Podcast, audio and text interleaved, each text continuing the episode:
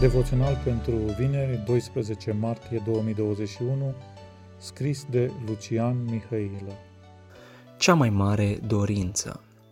Voi face după cuvântul tău, îți voi da o inimă înțeleaptă și pricepută, așa cum n-a fost nimeni înaintea ta și nu se va scula nimeni niciodată ca tine.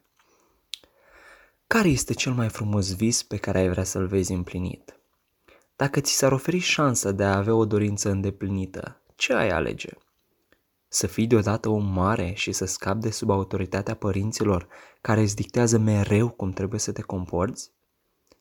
Să faci în așa fel încât să obții note mari la școală fără a depune vreun efort? Să devii peste noapte expert cu renume mondial într-un anumit domeniu sau, de ce nu, în orice domeniu și să te bucuri de toată aprecierea?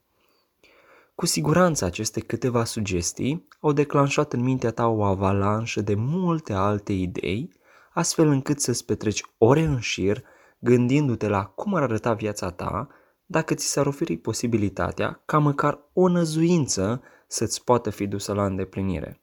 Totuși, să revenim la realitate. Așa ceva este imposibil, nu? Ei bine, nu e chiar așa.